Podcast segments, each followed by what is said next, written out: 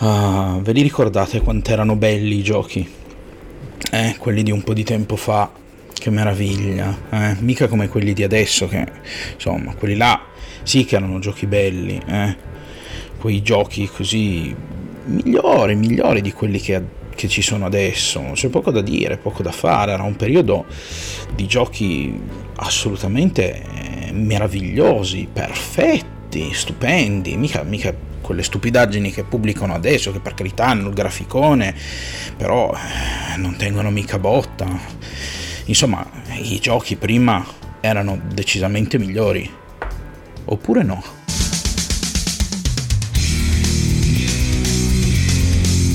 La spirale ludica. Scopriamo le regole del gioco.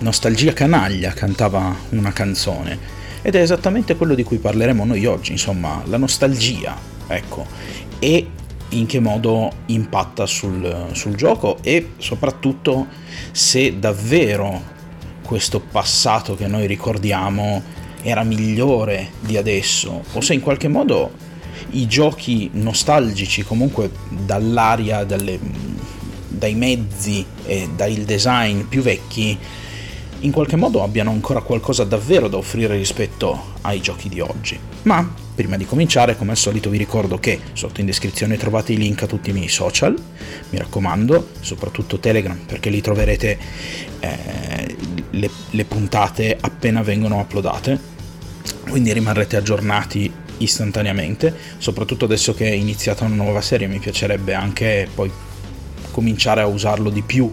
Oltretutto credo che comincerò tra questa e la prossima settimana anche a pubblicare delle cose lì. Poi seguitemi, se ancora non lo fate, sulla piattaforma su cui mi state ascoltando. Lasciatemi un giudizio positivo se vi piace quello che faccio. Mi raccomando, sotto, sia su Telegram, sotto ogni post, che sotto ogni episodio su Spotify, potete commentare, quindi davvero mi piacerebbe che commentaste, mi piacerebbe molto sentire la vostra su che cosa avete da dire. Condividete i miei episodi se in qualche modo volete aiutarmi a crescere, e se volete darmi un'ulteriore mano, sotto in descrizione vi lascio il link di Ko-fi, così potrete fare una piccola donazione, io ve ne sarò davvero molto ma molto grato. Ma torniamo a bomba, perché l'argomento di oggi secondo me è piuttosto goloso e difficile da esaurire in questi 20 minuti, ma proviamo comunque a buttare lì qualche spunto che secondo me potrebbe essere interessante. Allora, la nostalgia fondamentalmente che cos'è? La nostalgia è un po' quella sensazione, no, legata al passato e legata ai nostri ricordi e alle nostre emozioni, che spesso e volentieri è legata a qualcosa di positivo, ma non necessariamente, anche qualcosa comunque di non particolarmente bello, ma che comunque ha avuto elementi piacevoli ed è legata comunque a un periodo piacevole. A volte ricordiamo anche con nostalgia quel periodo in cui eravamo innamorati di quella ragazza, con cui magari io, almeno nel senso ragazza io, e con cui magari poi invece non abbiamo concluso niente, però comunque tendenzialmente c'è un legame di positività con la nostalgia, ed è strettamente legata ai nostri ricordi. E i nostri ricordi, per come è strutturato il nostro cervello, non sono slegati dalle nostre emozioni. È stato infatti provato scientificamente che l'emozione che proviamo è forse la parte dominante di un ricordo. Spesso e volentieri alcuni pezzi si perdono, alcuni pezzi si modificano. Quello che rimane tendenzialmente intatto di un ricordo è proprio quello che abbiamo provato. Questo tra l'altro succede perché evolutivamente, no? Noi abbiamo bisogno comunque di legare dei dettagli importanti a delle emozioni per poter stabilire se una cosa è meglio farla o meglio non farla, no? Pensiamo anche solo al bambino che tocca la pentola e si brucia, poi si ricorderà che la pentola brucia, si ricorderà spavento e lui che tocca la pentola e non lo rifarà più. Quindi noi siamo strutturalmente così, proprio per l'evoluzione, è uno dei motivi per cui siamo arrivati fin qui. I ricordi sono poi proprio alla base dell'apprendimento ed è per questo motivo che sono strettamente legati alle emozioni che abbiamo provato in quel momento, perché comunque il ricordo è praticamente quell'archivio che ci dice questo è meglio farlo, questo è meglio non farlo. Poi in realtà c'è anche un altro discorso piuttosto importante da fare, sempre in merito alla nostalgia, è che quando siamo giovani, soprattutto quando siamo adolescenti, le sensazioni che noi proviamo sono straordinariamente amplificate sia rispetto alla nostra infanzia che poi rispetto alla nostra età adulta. È stato infatti provato da uno studio relativamente recente che siamo al nostro meglio percettivamente parlando quando siamo nell'età dell'adolescenza, e siamo anche nel periodo in cui la nostra emotività è più forte, quindi dobbiamo sempre anche un po' pensare che quelle emozioni ci arrivano perché le sensazioni in generale tra emozioni e percezioni sono estremamente più vivide di quelle che poi magari invece abbiamo accumulato nell'infanzia o che accumuliamo poi in età adulta, quindi anche questo tendenzialmente ci restituisce il fatto che magari qualcosa a cui abbiamo giocato ci ha divertito molto, ma forse è fisiologico il fatto che ci abbia divertito di più di quanto qualcosa ci diverta adesso. Magari se fossimo adesso adolescenti, chi lo sa.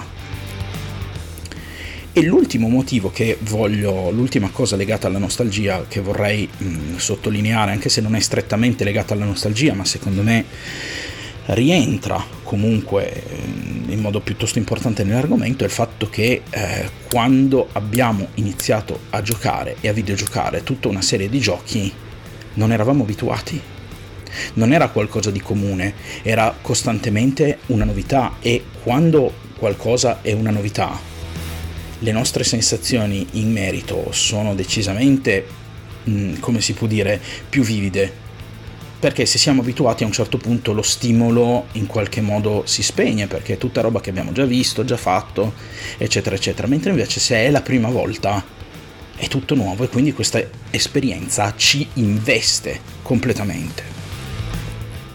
E quindi un po' alla luce di questi parametri che io vorrei fare un discorso legato a tre ambiti del gioco che conosco più o meno, e vorrei provare con voi a fare una piccola riflessione. Comincerei poi dall'ambiente, chiaramente quello più grosso in termini di numeri e vendite, o almeno in termini di fama, perché che è quello dei videogiochi. I videogiochi sono qualcosa che da tanto tempo in realtà vive la nostalgia, che peraltro viene in qualche modo continuamente perpetrata da alcuni fenomeni, più di uno. Il retro gaming, molti infatti vanno a recuperare i giochi del passato e li rigiocano. I giochi indie, che magari spesso e volentieri sfruttano vecchie grafiche o ripropongono vecchi gameplay, e quindi anche lì in qualche modo vanno ad alimentare il retro gaming. Questi due fenomeni vanno in qualche modo a comporre un quadro del videogiocatore medio piuttosto importante, soprattutto per quello che riguarda il giocatore un po' più adulto, perché magari il ragazzino che adesso gioca a Fortnite è chiaro che non ha un background di ricordi a cui può appellarsi per dire ah, quant'era più bello quello, no? Mentre invece chi è più adulto ha già un passato e quindi in qualche modo riguarda a quello che ha giocato le prime volte con estrema nostalgia, più o meno giustificata a volte, ed è proprio qui che vorrei cominciare a soffermarmi. Allora, certamente i videogiochi col tempo si sono evoluti, sono cambiati ed esprimono delle potenzialità molto diverse a quello che esprimevano i primi tempi, perché se vi ricordate i primissimi tempi Nintendo, Super Nintendo, Sega Mega Drive e tutte quelle console lì avevano ben pochi mezzi a loro disposizione tecnologicamente parlando rispetto a questo, era tutto tendenzialmente bidimensionale, la grafica era molto pixellosa, c'erano pochi colori, insomma il suono non era definito preciso, era molto elettronico, molto artificiale, e comunque anche in termini di memoria, diciamo così, le macchine non offrivano granché, quindi non si potevano costruire meccaniche particolarmente complesse e quindi ricche di dati da verificare. La tecnologia, per esempio, ha reso i giochi qualcosa di molto più grosso di quello che erano prima. È fuori di dubbio, per esempio, che adesso si possano fare in un gioco mediamente molte più cose rispetto a quelle che si facevano prima, perché comunque prima che cosa andava per la maggiore? Il platform, il picchiaduro, banale, semplice, ma il picchiaduro proprio alla Street Fighter 2, lo sparatutto in verticale, in orizzontale, il platform shooter, no? Quelle cose lì dove le azioni che si facevano erano poche, si prendeva qualche arma, però tendenzialmente significava spostarsi in uno stage, eventualmente i filmati che portavano avanti la storia erano ben poca roba, erano delle scritte con qualche immagine qui e là. Mentre invece ora abbiamo filmati di una qualità strepitosa, Dolby Surround, insomma, certamente abbiamo guadagnato in termini di immersività. L'esperienza si è resa decisamente più coinvolgente sotto quel profilo, ma non solo, perché poi in realtà la tecnologia non vuol dire semplicemente grafica e sonoro, tecnologia vuol dire anche nuove periferiche, quindi joypad con più pulsanti, quindi azioni più fattibili, diciamo, o meglio, più azioni fattibili dal giocatore. Abbiamo sensori di movimento, abbiamo touchscreen, abbiamo insomma un sacco di cose o superfici touch come nel caso del DualSense PlayStation. Quindi la tecnologia ci ha permesso di evolvere quello che vediamo su schermo, quello che viene riprodotto dalla macchina e anche l'interfaccia che la macchina ci offre. Quindi certamente da un certo punto di vista il gioco si è evoluto migliorando estremamente l'esperienza. Va altrettanto detto però che nel mondo dei videogiochi ci sono altri due parametri da analizzare, perché è vero, la tecnologia ha sicuramente portato avanti tutto, però ci sono state due cose che tutto sommato un po' fungono da freno, diciamoci la verità. E quali sono?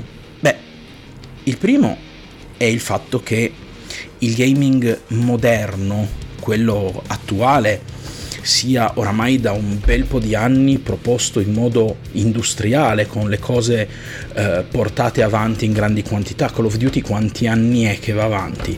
Con sì delle modifiche al gameplay, ma il gioco bene o male è sempre quello, il titolo è sempre quello, insomma andiamo avanti con le cose prodotte un po' con lo stampino, tant'è vero che vengono coinvolti più studi, perché non potendo uno studio portare un gioco all'anno, vengono coinvolti più studi per far uscire con cadenza annuale queste IP. Ma non solo, comunque tanti giochi vengono prodotti in modo tra virgolette industriale, perché ne devono uscire una grande quantità, perché il mercato è cresciuto, il giocatore è andato cambiando mediamente i propri gusti, quello che prima era il giocatore medio è molto cambiato. Prima il giocatore medio comunque era una nicchia di appassionati, no? Il giocatore medio era quello che faceva molta più attenzione a quello che vedeva su schermo, non si sedeva soltanto per rilassarsi, lui aveva una grande passione, quindi giocava con molta attenzione. Adesso comunque le console soprattutto sono diventate un veicolo per massificare il videogioco, e quindi il giocatore medio è semplicemente qualcuno che magari ha voglia di sedersi sul divano e farsi una partita senza pensare a troppe cose. Cosa che ha voglia di fare anche l'appassionato. La differenza è che l'appassionato comunque mediamente ci mette sempre più attenzione per il prodotto, mentre invece qui abbiamo comunque una produzione che somiglia anche a quella della musica moderna, cioè prodotti pensati per piacere a più persone possibili, quindi estremamente di facile fruizione, che spesso e volentieri comunque non accontentano l'appassionato, che invece preferirebbe qualcosa di un pelo più impegnativo e un pelo più profondo rispetto invece a quello che è il giocatore casuale moderno.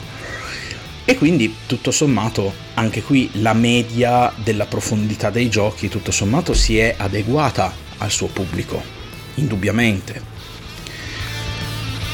E un altro parametro è invece il fatto che all'inizio era tutto territorio nuovo il videogioco, non era già stato fatto quasi nulla.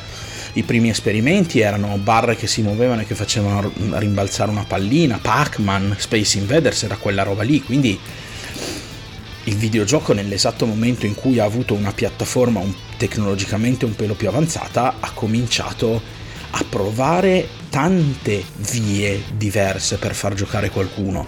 Era un periodo in cui non essendo stato fatto ancora nulla si provava tutto, si vedeva, ed essendoci comunque un pubblico molto ricettivo all'epoca, questa innovazione era molto gradita. Quindi chi produceva videogiochi in primis era anche più attento a spingere sull'innovazione, perché il pubblico la riceveva molto molto bene in primis, e comunque c'era sempre qualcosa che si poteva scoprire, nel senso, io ho cominciato a fare questo tipo di gioco, lui ha cominciato, il mercato è un po' saturo, io voglio ritagliarmi una nicchia di mercato, metto i miei a pensare e trovo un nuovo genere di videogiochi. Succedeva spessissimo, perché era un territorio ancora tutto da colonizzare, quello del videogioco, no? Quindi era facile, bastava uscire da quello che sembrava diventare la zona troppo abitata e dire vabbè, io provo a mettere una capanna lì e vediamo cosa succede, e di solito andava piuttosto bene.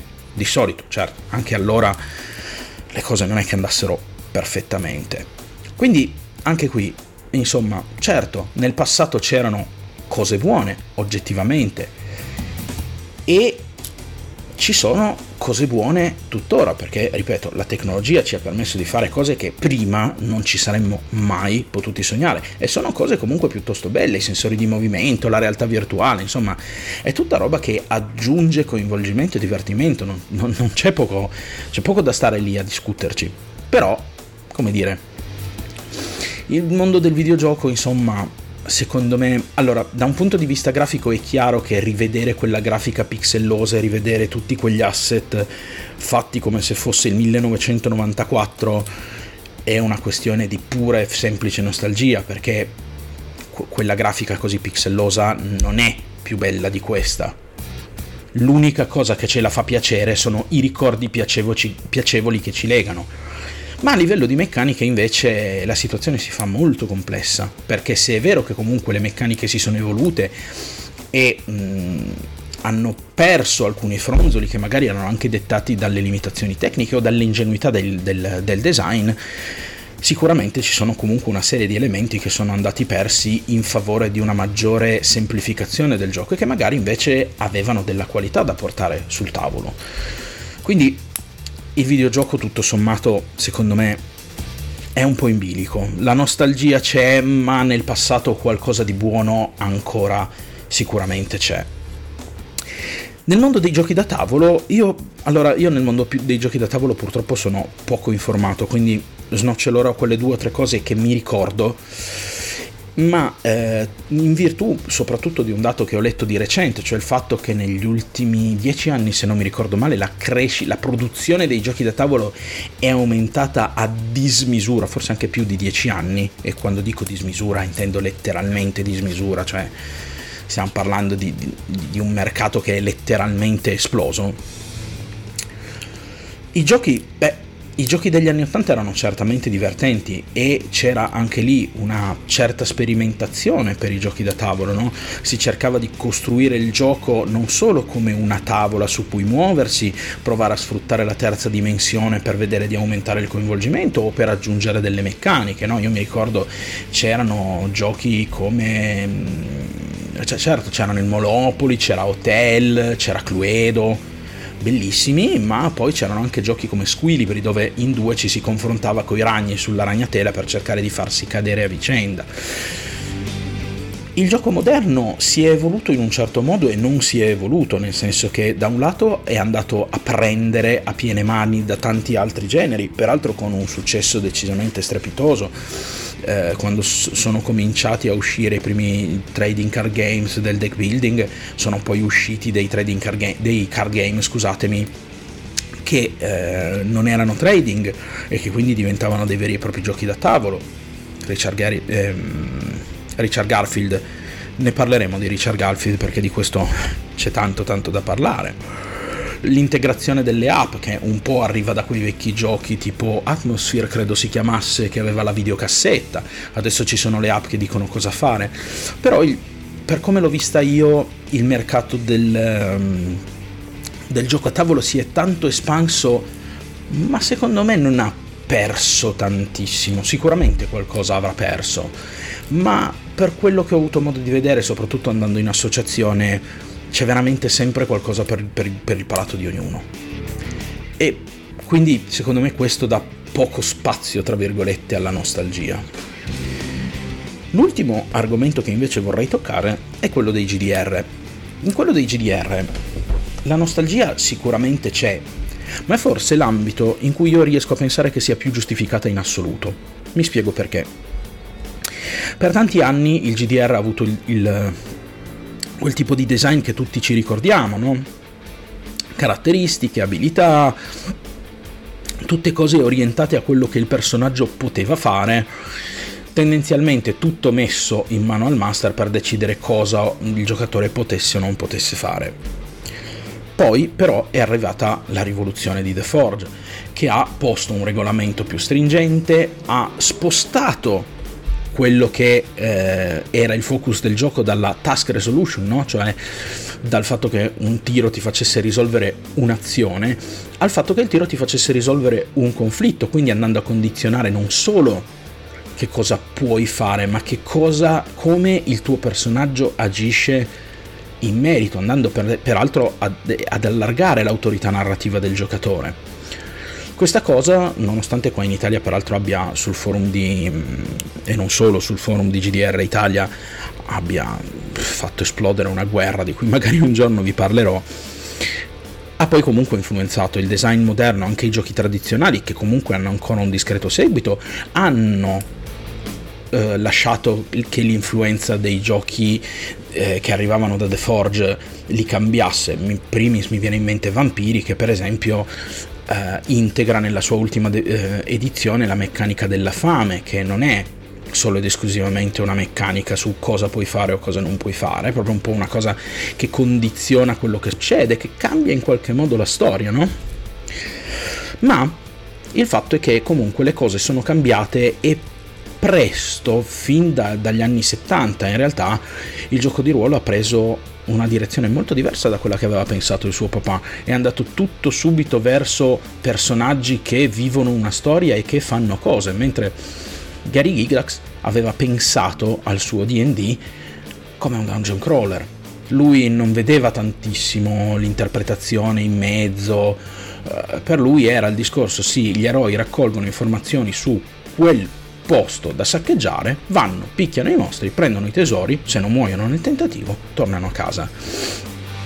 E questo è un genere che è andato morendo, nonostante avesse tutta una sua dignità, perché comunque il dungeon crawling è fatto in modo tutto suo, per quanto si sia cambiato il focus, si sia orientato verso la storia. Il dungeon crawling era decisamente un modo di giocare divertente, ed ecco che infatti negli ultimi anni tante case hanno cominciato a ripubblicare giochi di impostazione smaccatamente vecchia, quelli che vengono chiamati gli old school, no?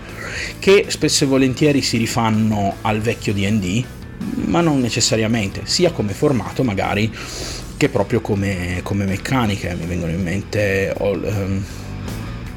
Old School Hack, se non mi ricordo male, The Black Hack, insomma tutti quei giochi che in qualche modo sono brutalmente tornati alle ere del primo D&D, con i livelli, gli incantesimi a slot e delle meccaniche che non coinvolgono nient'altro che non sia l'entrare nel dungeon, fare a botte coi mostri, cercare di uscirne vivi e possibilmente più ricchi di prima.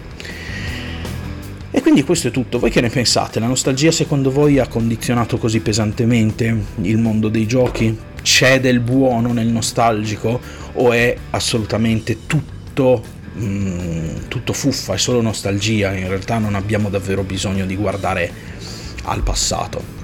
Fatemi sapere cosa ne pensate sotto su Spotify o su Telegram nel post di questo episodio. Io vi ringrazio per avermi seguito fin qui, vi ricordo sotto in descrizione trovate il link Telegram, mi raccomando seguitemi, lasciatemi un giudizio positivo, condividete i miei episodi e se volete darmi una mano sotto trovate anche il link di Ko-fi, così potrete farmi una piccola donazione, io ve ne sarò molto ma molto grato. Questo è tutto per oggi e ci sentiamo alla prossima puntata. Ciao a tutti!